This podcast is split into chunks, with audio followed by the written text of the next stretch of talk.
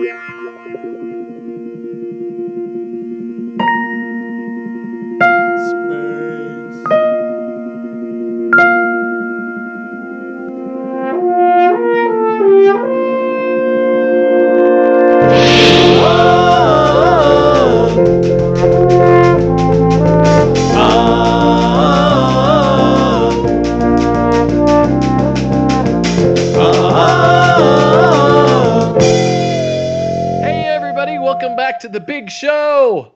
My name is Matteo. We're glad to have you here. Uh, we're going to be talking on the Brothers Trek about today about a taste of Armageddon. It's going to be fun, but as always, I'm not doing this alone. I'm doing this with the brother. So say hello, Ken. I, I would say peace and long life, but this is a pretty dire episode for. Uh, we should everybody It's the so true. Well, before we get into this episode, the first thing is I want to say uh, last week I said that I didn't remember this episode, but I was totally wrong uh, because I totally remember this episode. And oddly enough, this actually stands out from my childhood because, you know, it's funny because even as a kid, you can sort of understand the insanity of this situation, right? Right. you know and uh you know you can feel that uh, what these people are doing with the disintegration machines and all that stuff is basically wrong in some sense. The problem is and i don't know if this comes from being the middle child you know the mediator or if this comes from my fp whichever one i am uh you know but i i'm always good at understanding both sides of an argument. So especially in this episode when you like I, I see where you're coming from with your craziness and the disintegration machines. Mhm. But you're not learning the right lesson here you know what i mean Right. which is obviously the what kirk goes on to say at the end of this much more eloquently than probably me as a 10 year old but uh but you know that's one of the if you think about the fact that this show was you know written basically for kids almost ish in back then uh you know that it's it's interesting that even me as the not brightest of all uh, kids in, uh, as a 10 year old even understood what was going on in this episode. So um i'll go i'll start by saying this that i think that this is a very expertly written episode. I think that uh we'll get into it more and more deeper as we get into the show but there's just a lot of things along the way where you're just like oh this is like it's just so like it's not only eloquent in the dialogue but especially like the opener and so much of the show was written in just the perfect television format. You almost wish that this was their template for every episode because i just think it's so well written. But again we'll get into specifics as we get there. So the writer of this episode was robert uh, robert hamner. He had written a lot of episodes of tv in the past uh, uh, even for uh, both gene coon and gene roddenberry this episode was conceived by Hamner because at the time in Vietnam, napalm was being dropped uh, in an effort to burn the Viet Cong out of the jungles. So these men, the men at this point, are dropping, you know, napalm without ever seeing the faces of their victims, you know, or hearing their screams Right. or at this point had become so impersonal. And so uh, that was kind of the take that Hamner had started when he started uh, writing this episode. Uh, Hamner says, at, uh, at the time, the military was developing neutron bombs, and these were designed to kill people without harming any buildings. It was like the big business of war, you know? Don't destroy the factories, let's just kill the workers. And I thought that it would be terrible if a neutron bomb were being developed. It would take all the devastation out of the war and just leave the death, which is exactly the whole idea for the script I had when I walked into Gene Coon's office. So that's kind of the writer's take on this. Although the the moral of the story is that the real tragedy of war are the deaths. That that's the thing that Kirks wants to prevent. He's like, "Well, you're losing three million people a year. That's insane. You can't do that." He objects to one person walking into the disintegrator chamber. That's true, but I think that you know, in his big speech, he talks about how like you know you've taken the horror, the disease, the poverty, all of that stuff out of the war, and so you've he- made it just this very like streamlined thing that it should be. yeah, they they've made it antiseptic, and the thing that makes it feel clean is there's only one price to pay. It's enormous. People have Mhm. to kill themselves, but it's just this one price, right? It's very clean. It's it's contained within this very small thing. So when I say it's it's gigantic, gigantic leap, but it's it, that's it. One gigantic leap, and all the things that go on that they list the disease the destruction the privation those are that's the messiness right there's no it's very hard to clean any of that up Mm-hmm. because it's everywhere it's coming at you from every direction but in terms of the the moral consequences all that stuff the disease the privation is only bad because people suffer and so if they've got this ideology that, well, we do this suffering, but it prevents all this other suffering, you could trick yourself into thinking it's okay, which is basically what they've done.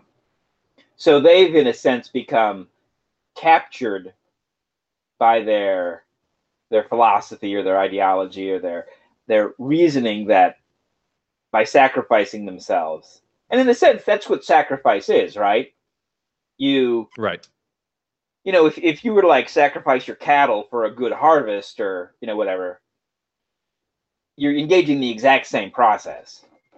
Well, Stan Robertson at NBC was also impressed with this script. He wrote to Gene Coon, uh, this story idea has all the ingre- ingredients to be developed into one of the more outstanding Star Trek teleplays. The writer shows a great logical uh, imagination in setting up this alien soci- society, and in doing so, isn't he subtly, almost by od- osmosis, getting across to viewers the very weighty message without being overly cerebral? The point he's he sinks home, of course, is a strong plea, plea for the uh, abolition of war. This story, Although like Return to the Archons, is what you know NBC was looking for. what they really end up doing, of course, is making a strong case for mutually assured destruction.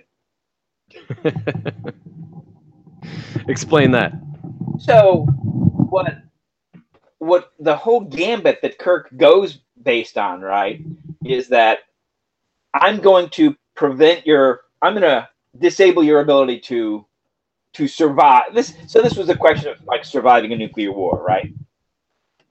Once the Mhm. Russians both launched Sputnik, which they did in the late the late 50s, and had you know a large number of nuclear weapons, it was very clear that nuclear war was no longer survivable, right? That this wasn't going to be an exchange of a few dozen weapons and then like, well, you're out and you're done.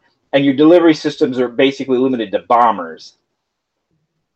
We were now living in a world of mutually assured destruction. If the war happened, the world would be destroyed. And this was kind of the thing that, that made both sides step back. You have the Cuban Missile Crisis. You have, you know, the the Berlin crisis. You, you have some of these things um, in which both sides kind of step back, and it creates the openness which will eventually result in détente a decade later. And it's it's because of the mutual assured destruction that you you get this. Both sides realize well that we can't play this game anymore. And so what Kirk does in the episode is he takes away their security. And he's like, well now now it's gonna be you're going your civilization will be destroyed. It won't just be, you know, three million Antarans are gonna be killed. It's you know, because that's what the, they're like, well, it'll be total destruction of our civilization. Everything will be destroyed. You're like, yep, that's what you got. Everything will be destroyed. And you'll do it to them and they'll do it to you, and you'll both be wiped out. Well, have a nice day. you know, basically Good luck to you. yeah, he's, he's saying, you know, you basically have this one alternative, and that is détente. You can turn toward peace. But you don't get like the immediate abolition of war, which you get is this mutually assured destruction scenario that people have to work themselves through. In that sense, it's like Right. the opposite of Doctor Strangelove. So early on in the uh, story process of this uh, episode, they uh, the original story had them being uh, uh, uh, hit by a bunch of meteors, and so the ship was like on its last legs, and they sort of limp their way to the planet. And then once they get to the planet and beam down, they find out about you know all this crazy war stuff that's been going on. Then of course Kirk decides he's going to interfere. well, of course, after a couple of rewrites, you know, uh, Bob Justman, the producer, one of the producers, is like, "Doesn't this go against our whole Prime Directive thing? Aren't we? Should we be, you know, interrupting what these people are uh, are already doing to themselves?" So it's interesting because the way then they change the story is that it isn't until Kirk's ship, you know, is in danger and his crew and the 500 people aboard, you know, become uh, in trouble. Is that then they decide to step in and say, "Hey, hey, hey, why don't you guys take a step back from all your silliness and uh, let's let's think this through," you know. So I thought that was a kind of a nice little flip they, they did on that. It, it also means that basically Kirk ends an interplanetary war for no higher purpose than to save his ship and his crew. Which sounds very Kirk-like, of course.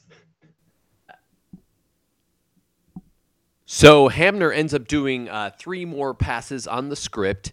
Gene Coon then gets a hold of it, and he decides, I think I need a little more time on this draft. So this is when a very interesting flip flop happens here.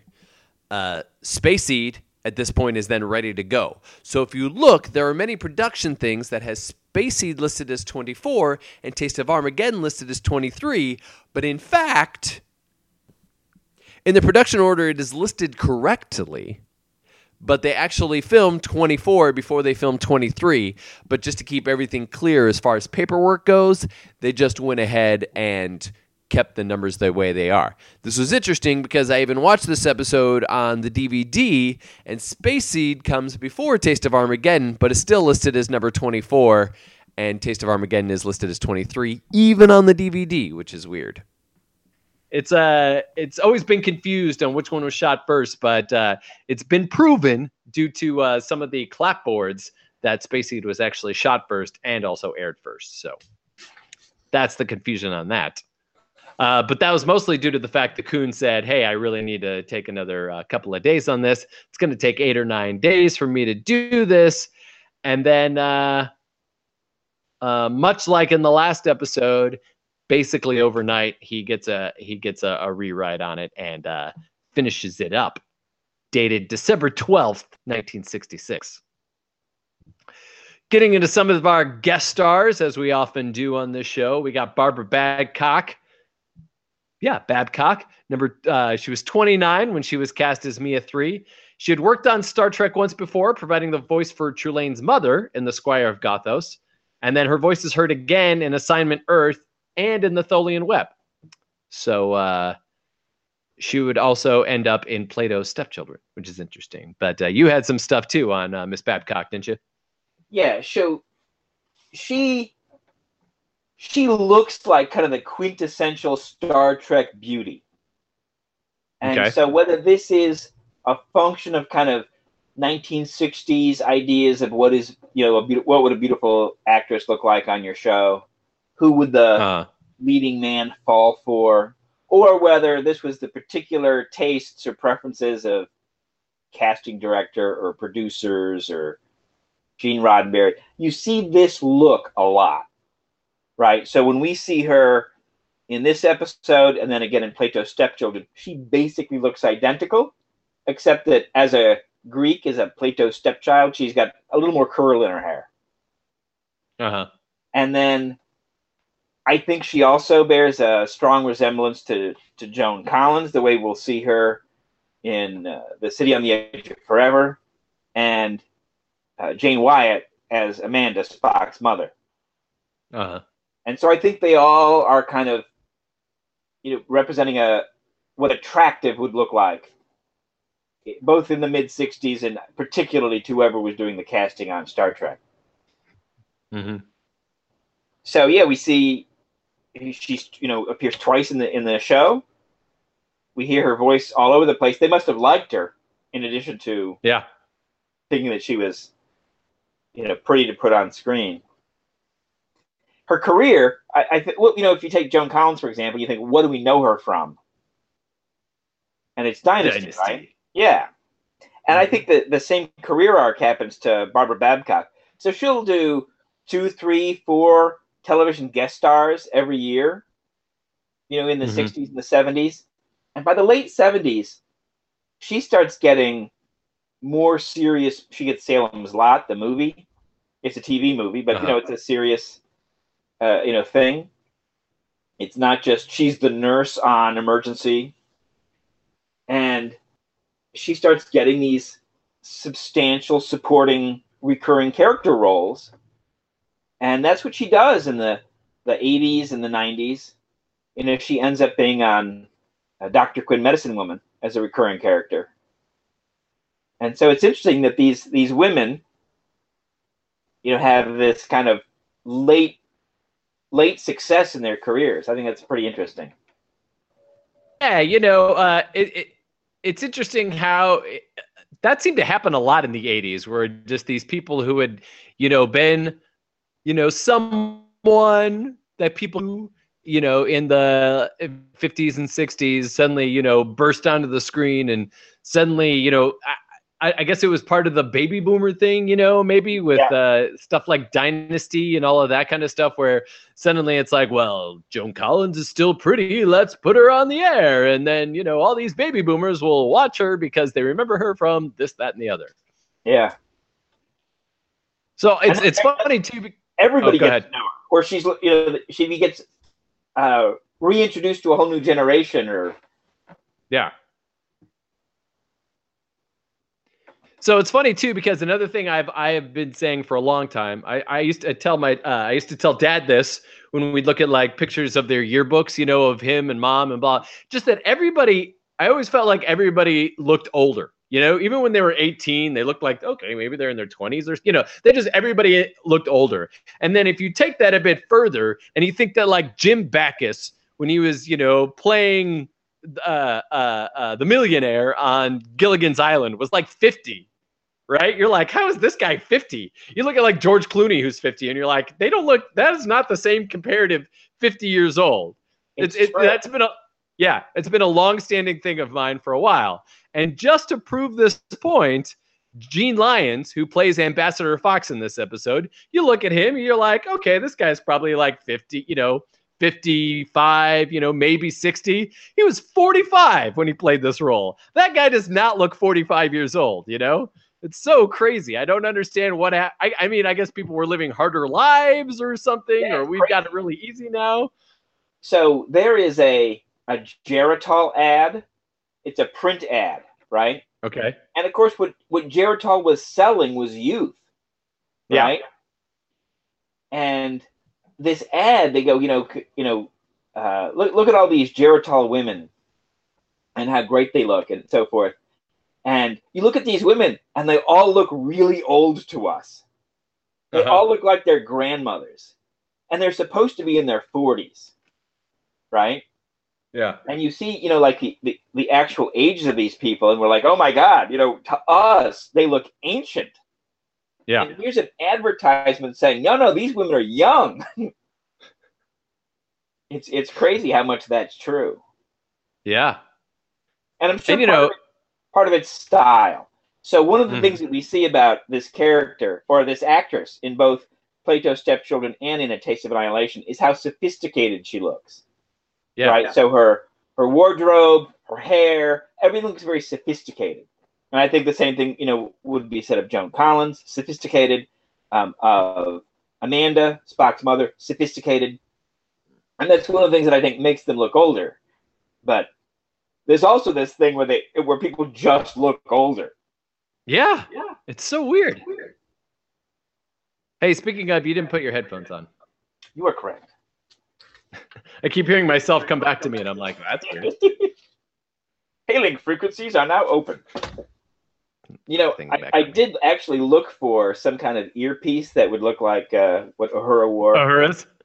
Yeah, and they, they don't make anything like that. Yeah, yeah. I mean, you, could get like a regular Bluetooth, but I would have to like affix the piece on there myself. Yeah, yeah. Nobody makes a hey, look, it's a Uhura's ear earpiece as your Bluetooth device, which I think would be super cool. Yeah. they're, they're missing a- that'd market a- opportunity. That would be a reach too. Like my favorite, my favorite kind of like uh, uh, t-shirts and that kind of thing are something that like if you look at that and somebody knows what it is, they're Mhm. like, ah, I know what that. But if they don't know what it is, then it just looks like a shirt with a weird thing on it, you know. Right. So that that earpiece is the same kind of thing too. It's like a deep cut. It's like you really got to know a little bit something about the original series to know what that thing is. Uh, a couple more things to do before we jump into the episode itself. Uh, man, this guy's last name. I wish I would have heard somebody say it. David Opatoshu, the guy who plays Anan 7 Mhm. uh, he was originally considered by Gene Roddenberry for the role of Dr. Boyce in The Cage. So uh, that's interesting. Yeah, right. Would have been a little bit different Dr. Boyce for us then. James Doohan continues to rise in favor with both the producers and the network. And uh, we noticed that in this episode as uh, this is Mr. Scott's second turn as, uh, you know, temporary captain. He's still identified as the chief engineer and not lieutenant commander, as he will be in later episodes. But uh, his status has clearly changed with, uh, you know, Archon Space Seed and now a Taste of Armageddon, where he is uh, all over the place taking charge of that ship. They also take three distinct opportunities to give him some serious Scottishisms. yeah. He, he wishes them a bonny journey. Yep, he sure does. He, he says something else in the middle, and then the third one, uh, when things really start to go sideways, he's like, "Well, the haggis is in the fire now." yes. Yeah, actually, he says that about himself. That's when, uh, you know, Fox is like, uh, Yeah. hey, uh, you know, your name is going to, you know, appear highly in my report, you know, in a bad way. And he's like, well, my haggis is really in the fire now. Suddenly I'm doing an Irish accent. I don't know what I'm doing. So Scotty of me. Uh, uh, so Matt Jeffries uh, talked a little bit about this episode because the way that you know Eminiar Seven was written was uh, you know this super like futuristic, you know, high tech place. And it's funny because in in the and I don't know if this is I doubt this is in the original version, but in the uh, remastered version, you see a, like a um, a monorail running in the background at one point. Which, as we know But, you know, The he- Simpsons, is like quintessentially the future. That's right. Monorail, monorail. uh, of course, so he says that, of course, the hardest part of working on the show was, uh, you know, the budget, obviously, and uh, that the biggest word he had to learn uh, to do anything on the show was compromise. You know, he'd say usually what we'd wind up with was only a small part of what we would like to see. But, uh, you know, you have to go with the material you have available, the capabilities of the people working with you, time, money, Plus, you got to give a little for the lighting guy. You got to give a little for the cameraman and for the director.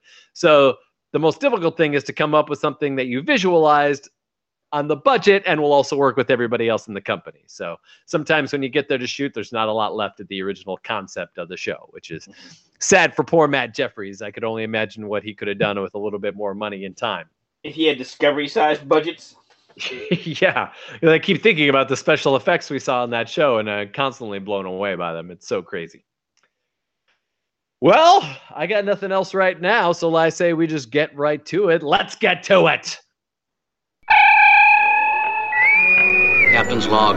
Stardate. It's five-year mission. Stardate's three one nine two point one. We find ourselves on our way to NGC 321. The objective here is to open diplomatic relationships with the civilizations there, including Eminiar 7. The Enterprise has already called ahead to say, hey, we're coming to say hi to you guys. Uh, we're hoping you'll be interested in opening diplomatic relations with us. But they get a message back that arrives Code 710. This means under no circumstances are they allowed to go there. It uh, must be some kind of uh, prime directive thing. If they say they don't want to talk to us, then the Enterprise must respect those wishes. But Ambassador Fox says uh, you're going to ignore that request.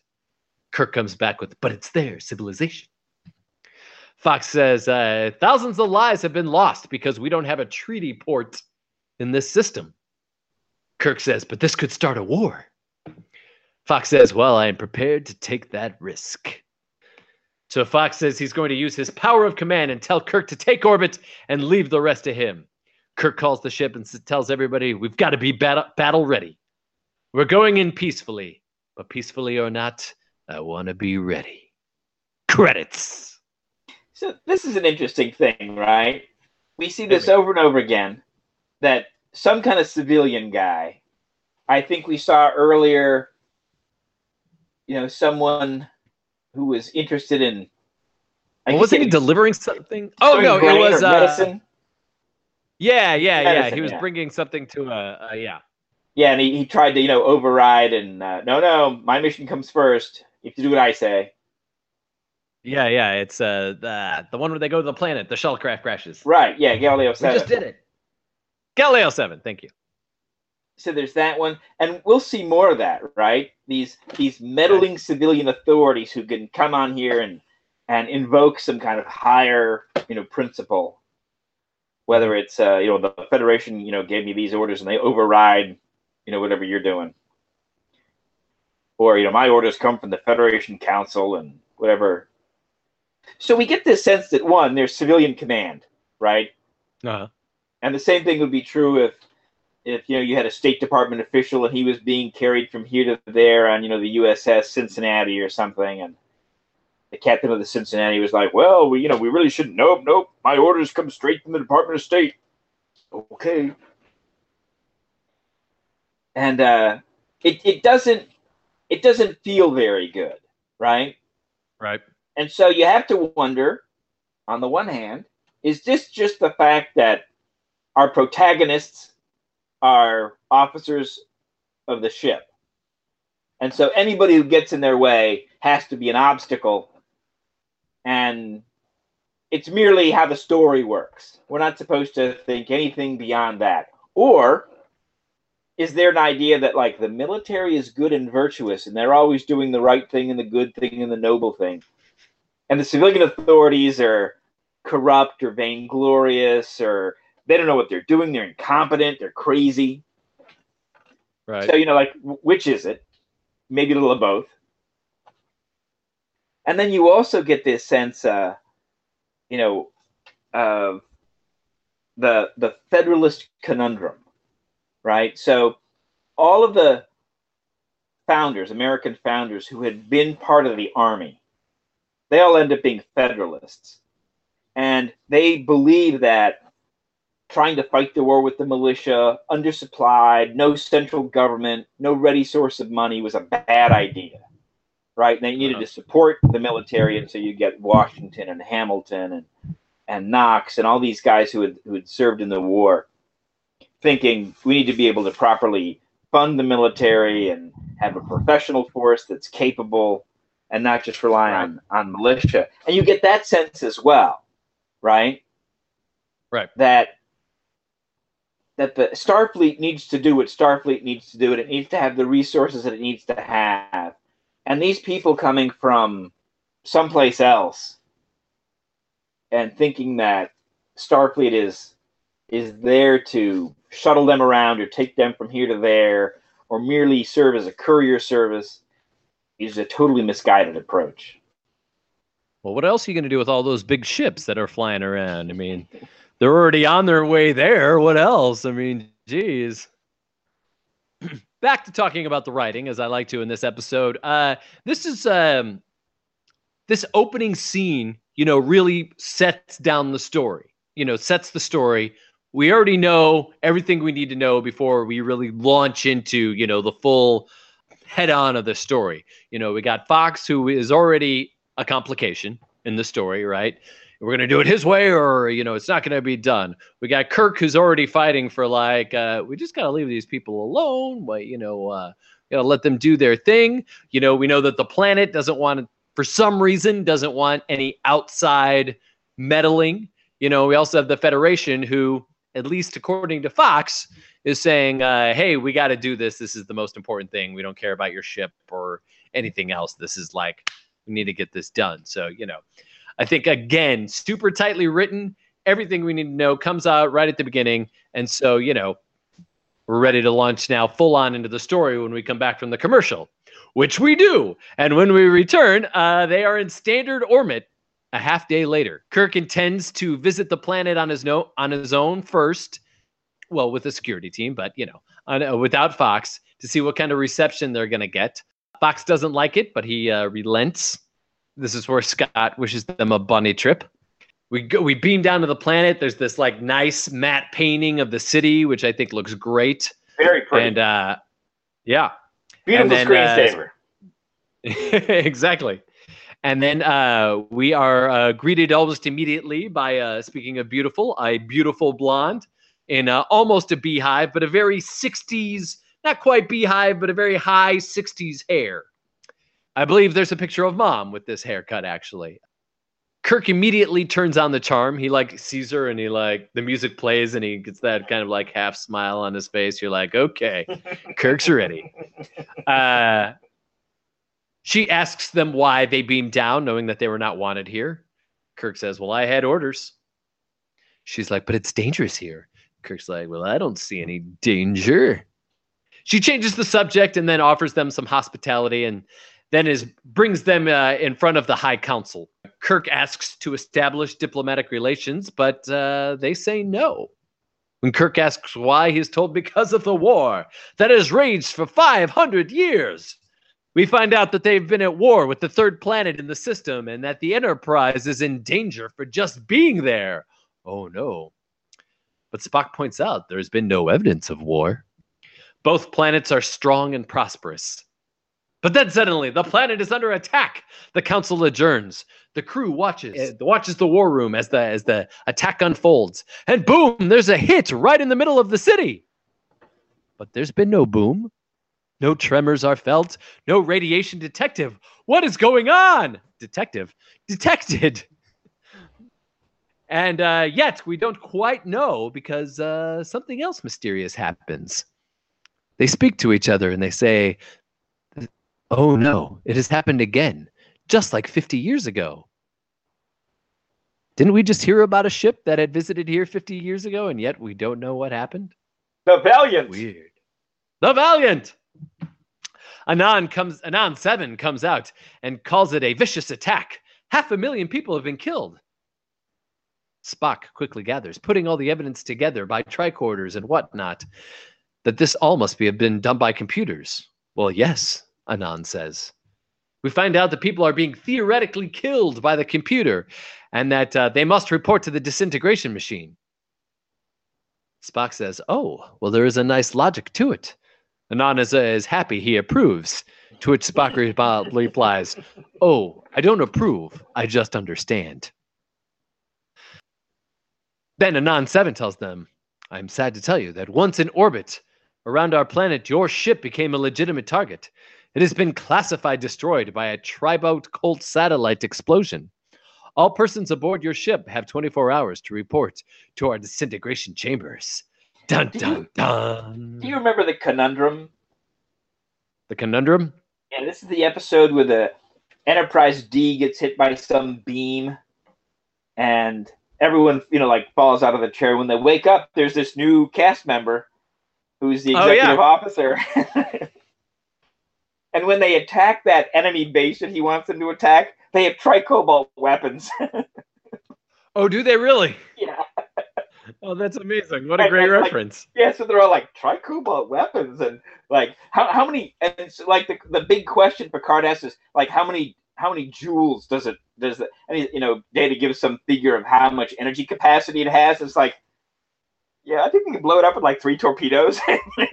yeah, exactly. We can really take care of this thing. That's amazing.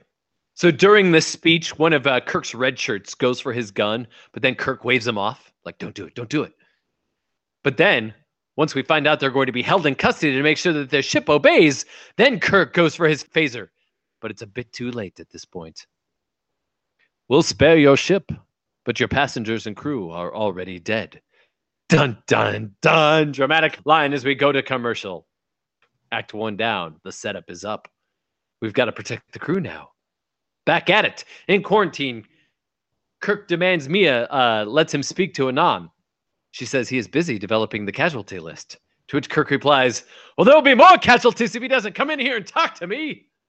Uh, we find out that Mia is on the list as well. Oh no. Here, she lays out the reasoning of of, of what's going on in this war. If I don't report to the machine, then Vendikar, the third planet, would have to respond with real weapons and more damage and more be- or more deaths. Oh, back on the Enterprise, Bones and Spock, Spock, Scott, as acting captain, receives a message from Kirk saying di- di- diplomacy is on, and hey, uh, why not come down for some shore leave for the entire crew? It'll be great. We cut back down to the planet, and we find Anan is using some sort of machine, or else he is the uh, or the rich little of this planet. You're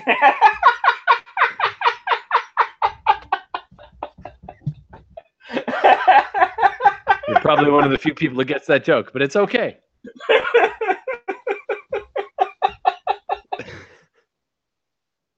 so fake Kirk tells Scott, uh, "Hey, it's an order. I want those people coming down here right now." But Scott doesn't believe it for one bit. He runs the voice through the anal- uh, through the computer analyzer and finds out that it wasn't Kirk at all. Ninety-eight percent chance it was being used by some sort of machine. Down like on the planet, in the in Go the ahead. plot. So you present this problem, but they resolve it really, really quickly and move on. Instead Uh-huh. of having like a whole, you know, seven minutes in between commercial in which they all sit around and like, does he want us to go down? I don't. It seems so odd. Why would we go down? We just arrived. We don't know what the situation is. You know, and, and you have this whole like, and then finally at the end they kind of like, yeah, I don't believe it. Let's just like think it's fake, I guess. Yeah. Plus, he wants us to send down the whole crew, and Yeah. then like the Eminiar people are gonna come up and like cover the ship. I don't trust any of that. Yeah, it's all goofy, but they Yeah. dispense with it right away. He walks over and goes, "Computer, validate this," and, and computer's like, "Invalid." He's like, "All right, we're done. Moving on. Thank They're God. liars." It's so true. Uh, down on the planet, we see that Kirk and Spock are up to something. He's like, "Do I, I sure this is gonna work?" And Spock's like, "I'm pretty sure. After all, we Vulcanians have limited telepathic abilities." Okay. Oh, great! So I thought that was just a crazy Mudd reference that he called them Vulcanians, but apparently not. Even Spock is calling them Vulcanians. That's right. Which makes you think that in Discovery they must still be called Vulcanians. So why are they retconning Yeah. and calling them Vulcans? I know, damn it. Ruining all the continuity of the show, Discovery. That's right. Jace. They should be Vulcanians until sometime in the future. He starts And like, what about the Romulanians? the Romulanians. I love it. Uh, so Spock goes to the door and he starts pressing his hands up against it. Uh, he tries to make the guard open the door, and he does. And as soon as the guard opens the door, they attack him, and then off they go. Uh, they turn a corner and they see uh, the, one of the disintegrators at work. Then they run into Mia, who is on her way to the disintegrator. You're not going in there, says Kirk out of nowhere because why does he care? Spock Spock goes in to take out the guard at the disintegrator and he walks up and he says, There's a multi legged creature on your shoulder. I love that. Then they stand back and uh, blow up the chamber. Anan hears about what Kirk and Spock have been up to and decides it's time to take out the Enterprise. So he calls in the orders and says, Shoot him with everything you got. These are the orders of the Council. And another dramatic line to go out on commercial. I love but it. But once again, they resolved this problem right away. Uh-huh. because Scotty had already anticipated this problem and had moved the Enterprise into a higher orbit. Well, no, not yet. He, he, here he just put he just has the shields on. Okay. He moves it in later when Spock tells him to go into a higher orbit. yeah, so I, I Yeah, like he- that that you have these incidences where we pose a threat and the ship counters it and we move on with the plot. Yeah. Yeah, I like that too. Yeah, let's get into more character and uh, you know plot Yeah, than uh, all of this hemming and hawing over stuff. Back to it. Scott is giving us a captain's log. A whole day has passed. The the planet then suddenly fires on him. To to Paul confirms saying, uh, To Paul? you know, saying, "Hey, there." What? to Paul? It's to Paul, not to Paul. Oh. I thought it was the DePaul. science officer of the Enterprise. Uh, no, he's the navigator on the Enterprise. Uh, he was also the actor, by the way, who played the fake Pike in Menagerie. Just so we got that. So uh, we find out that they are using. Uh, DePaul tells us that they are using uh, sonic weapons against them. Luckily, uh, the screens are up, but uh, they can't fire back, according to Scott, because apparently you can't fire full phasers through the screens. Well, that's new. Uh, Fox Fox uh, I- I- comes onto the bridge. so Go ahead. and this is this is merely based on having played Starfleet battles and the way that the kind of problems presented by energy management make you think about Right. stuff, right? Okay. And so if you only have a certain amount of energy and you want to deploy it, do I deploy it to shields or do I deploy it to weapons? If you deploy everything to screens, to shields, then we don't have sufficient weaponry to do big stuff. And so I think it's And an to be energy- fair, and to Huh? be fair, Scott does say we can't fire full phasers with our Mhm. screens up. He doesn't exactly say we can't fire phasers at all. So I think it's I think they like basically the argument is we put so much of the ship's energy into the, its defenses, there's nothing left for any offense. We're not in a balanced mode. Yeah. So uh, Fox comes aboard the uh, the bridge here and uh, takes over. This mission is more important than your ship, he says. And I was thinking, you don't tell that to Scotty. I mean, he's this guy loves the the ship as much as Kirk does. Well, see, I think with Kirk, it's really the crew. Uh huh. You know, he protects his crew. Than the ship itself. Uh, than the ship itself. yeah, I mean the ship's important, but it's the crew. So Yeah. ultimately, Kirk is the kind of guy who, if you got the if you got the crew off the ship, he would blow up the ship to kill a dozen Klingons. Weird. They should do that sometime. Yeah, I mean, obviously it makes him sad, but not nearly as sad as, as Mr. Scott. Very true. Very true. Scotty talks about firing back. I could give them a couple of pho- photon torpedoes to take care of. There I go with my Irish again. Whatever. Uh, already Scotty. But Fox tells them not to fire back. Back on the planet, Kirk goes back to their quarters. He tries to get Mia to help him. I want to stop the killing, he says. Mia finally relents and lets and uh, gives him a uh, a map of the uh, of the of the of the the the capital. I don't know something. In the council room, uh, they realize that they can't hurt the Enterprise, and they are behind on their quota. But instead of explaining anything to their enemies, why not just call, you know, Vendikar and just be like, hey, listen, we got these new people here. They're causing a problem. They're supposed to die. They don't want to die. We're having some problem taking care of uh, getting our quota up to date. I promise we'll get to it, but we got to take care of these crazy people first. No, that's not what he does. He instead decides to call the Enterprise and talk to Fox. Um, Anan and Fox talk it out. It was all a mistake, says Anan. Uh, take your screens down and we will receive you. And then he mutes the communique and said, as soon as their screens are down, we're going to blast them. What, what an awful man Anan is. Then Scott and Fox go uh, go at it over the screens. You know, uh, uh, Fox is like, you're to let down those screens as a show of good faith. And Scott says, not until the captain tells me to take them down. So, you know, let's uh, discuss this for a moment here, right? Who's in the right here? You know, Scott saying uh, we got to protect the ship no matter what. And until Captain Kirk himself tells me that uh, we're going to let down the screens as show good faith, am I going to do it? I'm not going to listen to you, crazy Fox. Or is Fox right here as the diplomat saying, like, this is a show of good faith. We got to do this. Otherwise, we're never going to get these people on our side. What are your thoughts here, sir? I think Fox is clearly wrong, but okay. he has the legitimate authority to, to do this thing. Yes. So, Mr. Scott, who is correct that we should not lower our screens in front of these people who have already lied to us and taken the captain hostage and so forth, or presumably taken them hostage, has no authority to defy this guy who apparently can tell the captain what to do. Yeah. So, in that sense, he has, you know, thrown his haggis in the fire. As he is about to say.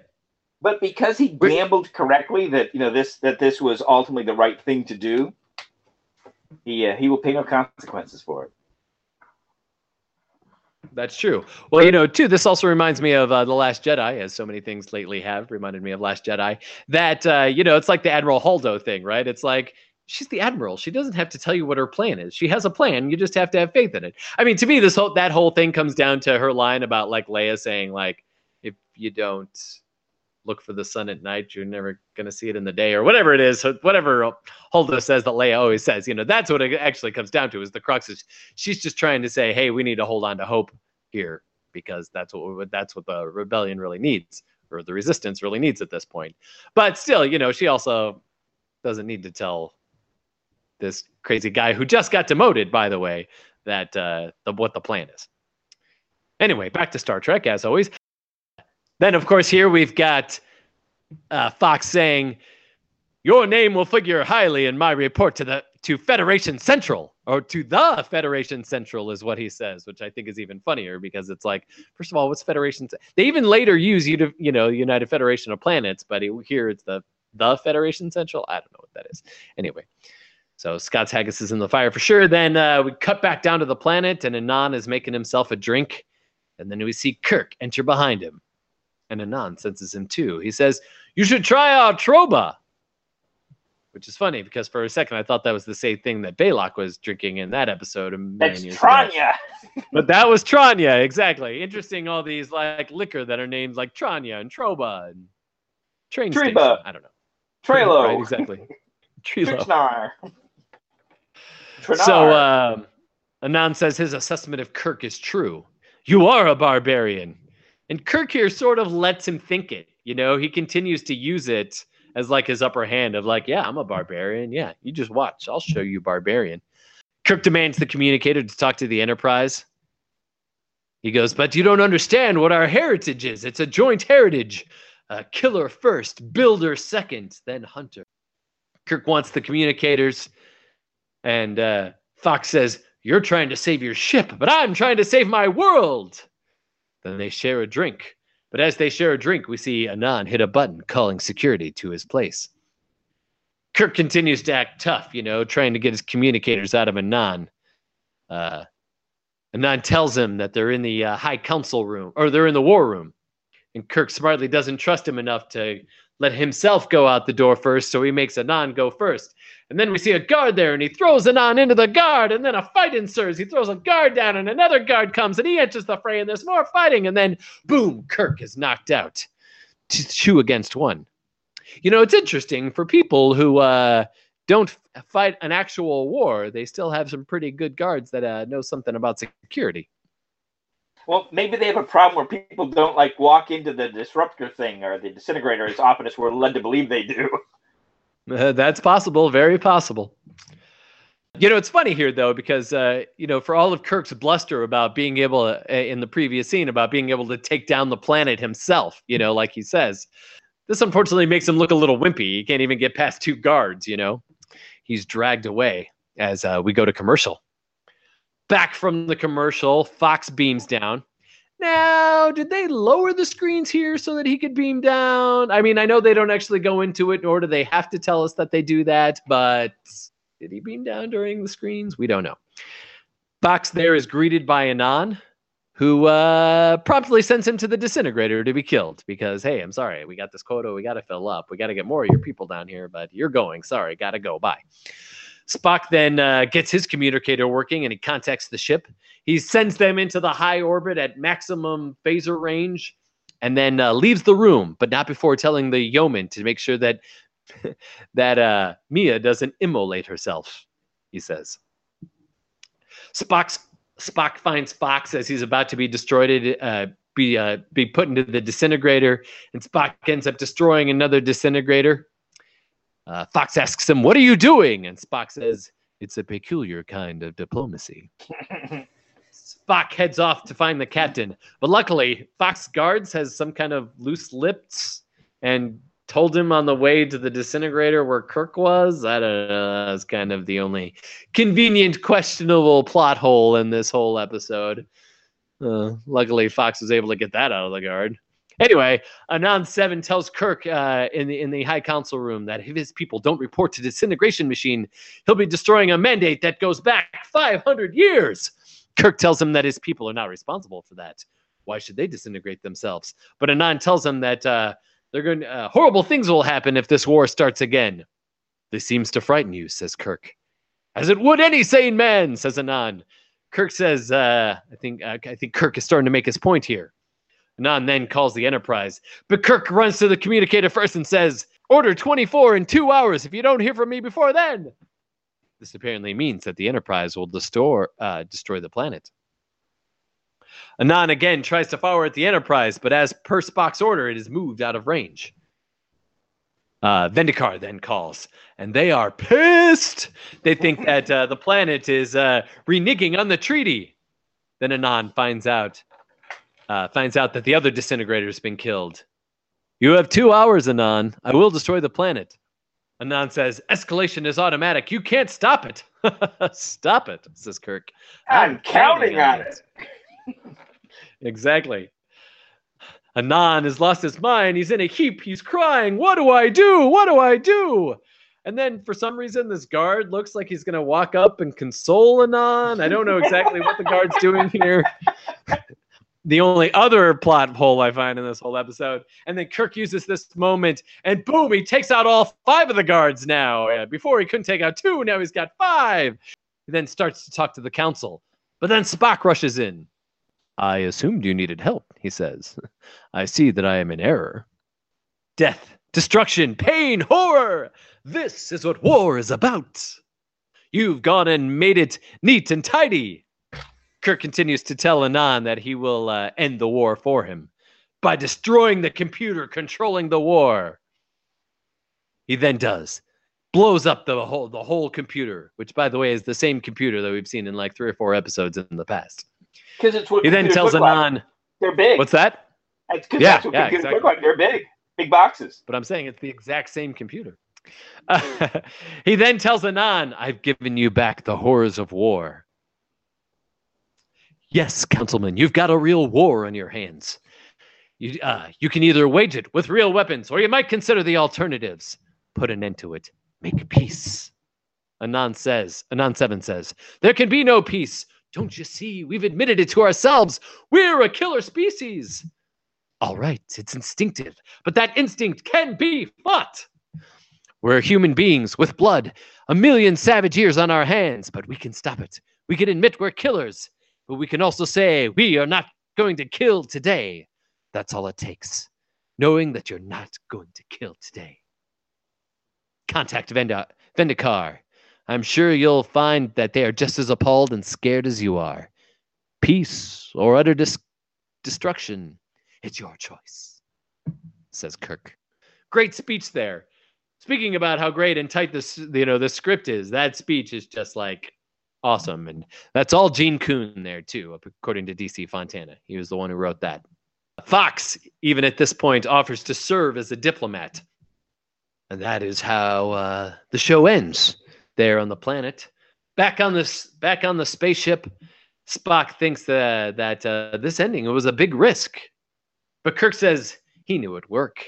I had a feeling. Spock says, uh, a feeling is not much to go on.